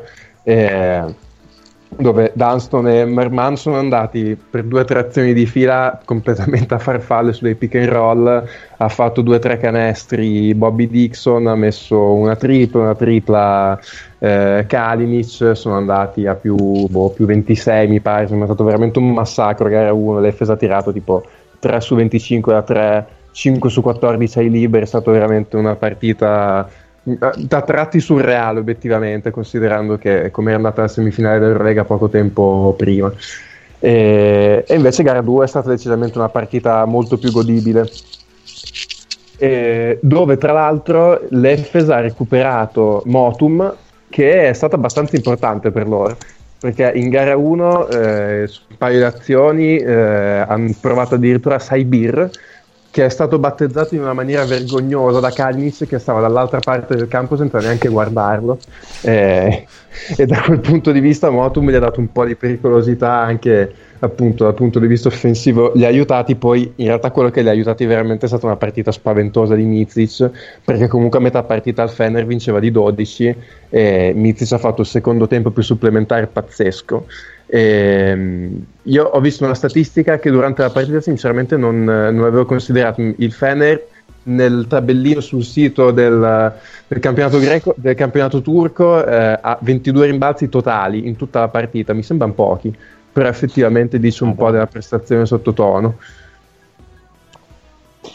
E comunque Melli ha avuto la palla per vincerla. Poi Sì, il esatto. tiro non era esattamente il miglior tiro costruibile, però la Sì. palla per vincere a fine, a fine quarto quarto ce l'hanno avuta. anche un, un discreto tiro devo dire Sì, lui più che altro è un po' fuori equilibrio, la palla gli è arrivata un po'... perché partiva da un pick and roll su Lucas Melli, la palla Sì. gli è arrivata un po' bassa, un po' storta, però il tiro aveva, aveva dello spazio. ecco. Anche qui comunque il Fener mi sembra abbastanza favorito. Adesso due partite in casa, l'Efes ha giocato in 5, gara 2 praticamente, perché guardavi i minutaggi dalla panchina, quello che ha giocato di più è stato Balbai che ha giocato 8 minuti, quindi hanno giocato veramente in 5. non so come possano andare a vincerne una in casa del Fener, anche se appunto da Tom e Veseli non sono proprio due assenze da poco, però Povero Però Mormani, insomma. Motum, Motum ha messo una tripla importante, sì, sì, sì. perché è tornato vivo. Ci sono state alcune note di colore bellissime, soprattutto in gara 1. Cioè, allora, il cronista delle partite è miracoloso. Eh, eh, dovete- guardate una partita greca su, turca su Eurosport perché il cronista da solo vale, vale l'esperienza. A un certo punto era talmente tanto in difficoltà con l'inglese che su un timeout ha, messo direttamente, ha tolto direttamente l'audio, cioè c'è stato un timeout muto perché non sapeva più cosa dire. Facendoci ascoltare la meravigliosa canzone dell'Efes. Esatto. E- Poi la regia greca della televisione mette i ca- tu ogni volta che c'è un cambio fa come nel calcio, viene, esce, entra, preso perché se nel basket non è proprio una cosa semplicissima da scrivere tutti i cambi. E ultima cosa che mi sono segnato, un tiro bellissimo di Dunston in gara 1 da sotto canestro che è finito sopra il tabellone, per dire un po' della gara. Osteria. sì.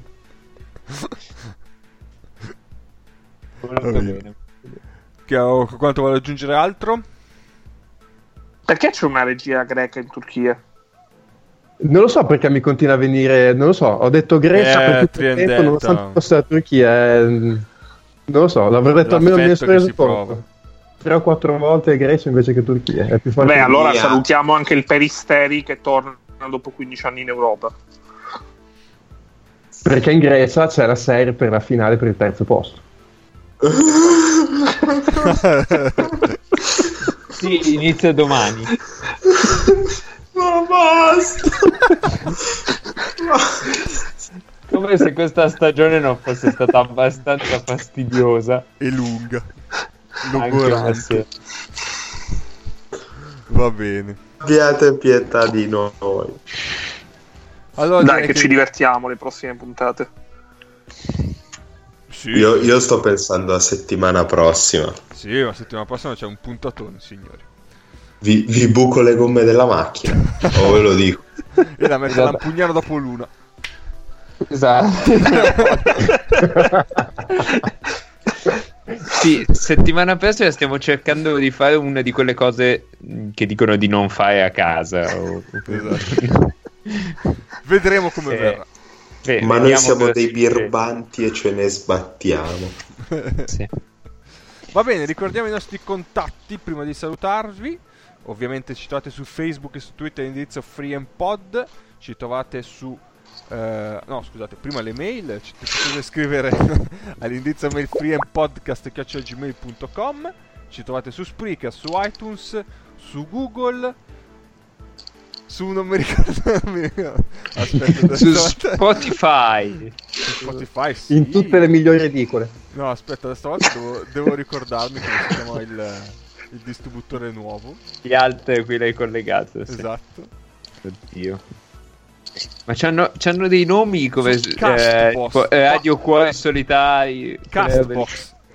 High Heart Radio non ci ha ancora accettato. Stronzi. Ma Castbox eh, ci sono sempre stati, te lo E dico. Adesso, vabbè, ci siamo riaggiunti. Ufficialmente. Vabbè. Vabbè, ci manca solo High Radio. High Heart Radio. Ma è veramente Radio Cuori Solitari, qui Esatto. telefoni con lo pseudonimo. e dici guarda mi è successo questo e quell'altro, non ti preoccupare. Esatto. Vabbè. Va bene, direi che per Molto oggi è bene. tutto. Ci sentiamo settimana prossima con una puntatona speciale, come dicevamo, vedremo come verrà. Fo- Forse. Un saluto, ci sentiamo settimana prossima. Ciao a tutti. Il mercato è una trappola.